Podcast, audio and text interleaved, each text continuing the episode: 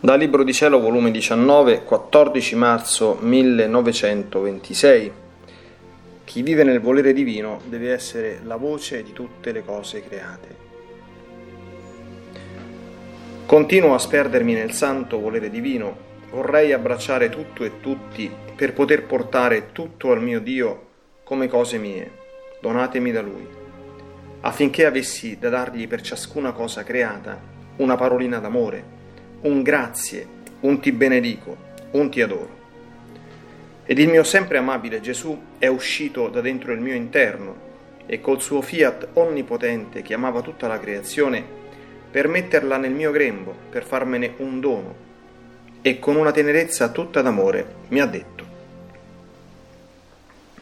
Figlia mia, tutto è tuo.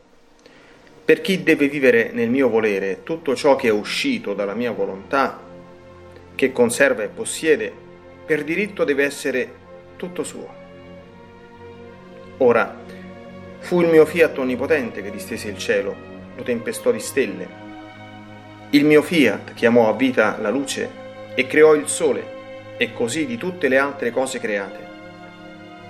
Ed il mio fiat vi rimase dentro la creazione come vita trionfatrice, dominatrice e conservatrice.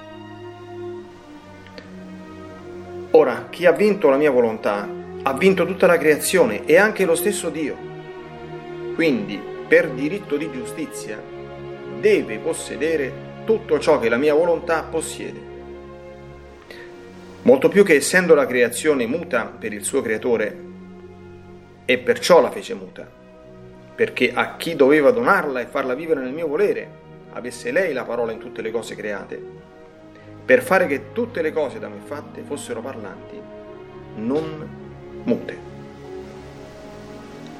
Sicché tu sarai la voce del cielo, che facendo eco da un punto all'altro suonerà la tua parola, che risuonando in tutta l'atmosfera celeste dirà, amo, glorifico, adoro il mio creatore. Sarai la voce di ogni stella, del sole, del vento, del tuono, del mare, delle piante, dei monti, di tutto, che ripeterà continuamente. Amo, benedico, glorifico, adoro, ringrazio colui che ci ha creato. Oh, come sarà bella la voce della mia neonata nella mia volontà, della piccola figlia del mio volere. Tutte le cose, la creazione tutta, me la renderà parlante. Sarà più bella che se avessi dato alla creazione l'uso della parola. T'amo tanto che voglio sentire la tua voce nel sole, amando, adorando, glorificando. La voglio sentire nelle sfere celesti, nel mormorio del mare, nel guizzo del pesce, nell'uccello che canta e gorgheggia, nell'agnello che bela, nella tortora che geme, dovunque voglio sentirti. Non sarei contento se in tutte le cose create in cui tiene il primo posto la mia volontà, non sentissi la voce della mia piccola neonata che rendendomi la creazione tutta parlante mi dà amore per amore, gloria, adorazione per ciascuna cosa da me creata.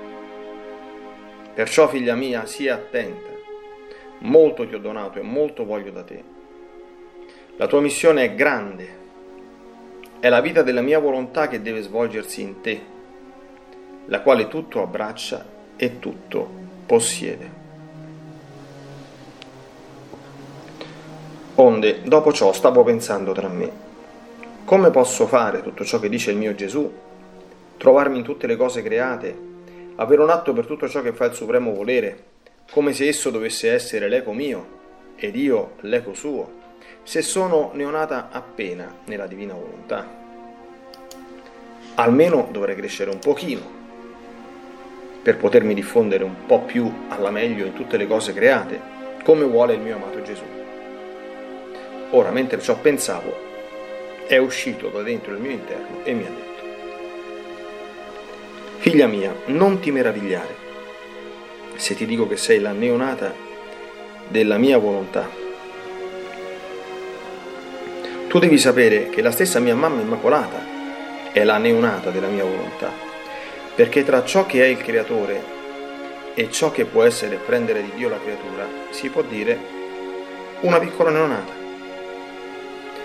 E perché fu la neonata della mia volontà, si formò a somiglianza del suo creatore e poté essere la regina di tutta la creazione. E come regina dominava tutto e correva bene il suo eco con l'eco della divina volontà.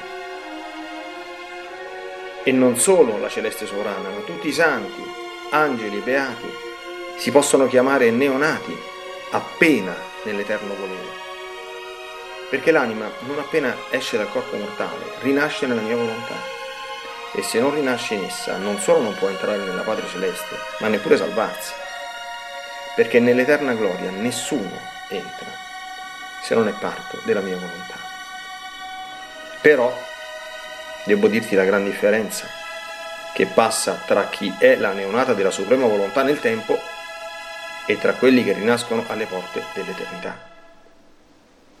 Un esempio è la mia mamma Regina, che fu la neonata nel tempo della divina volontà, e perché neonata ebbe il potere di far scendere il suo creatore sulla terra. E mentre egli restava immenso, lei lo impiccioliva nel suo seno materno, per vestirlo della sua stessa natura e darlo come salvatore delle umane generazioni. Lei, con l'essere la neonata, formò mari di grazie, di luce, di santità, di scienza, dove poter contenere colui che l'aveva creata. Con la potenza della vita della suprema volontà che possedeva, poté far tutto ed impetrare tutto. E lo stesso Dio non poteva rifiutarsi a ciò che domandava questa celeste creatura perché ciò che domandava era il suo stesso volere, che chiedeva, al quale nulla poteva e doveva negare. Dunque, chi è neonata nel tempo della mia volontà si forma, stando nell'esilio, mari di grazie, e partendo dalla terra porta con sé tutti i mari di beni che possiede il volere divino, e quindi porta con sé lo stesso Dio. È un portento portare dall'esilio quel volere, quel Dio che regna nei cieli. Tu stessa non puoi chiaramente comprendere i grandi beni i prodigi di chi è neonata nel tempo della mia volontà. E perciò tutto ciò che ti dico, tutto puoi fare, molto più che la mia volontà lo farà come immedesimata col tuo piccolo essere. Invece chi rinasce nella mia volontà, nel partire dalla terra, è il volere divino che fa trovare i suoi mari immensi per far rinascere l'anima in esso. Non porta con sé il suo Dio, ma Dio si fa trovare da essa. Che differenza tra l'una e l'altra. Perciò grazia più grande non ti potrei dare che col farti la neonata della mia volontà e se ami di crescere, fa che cresca solo il mio volere.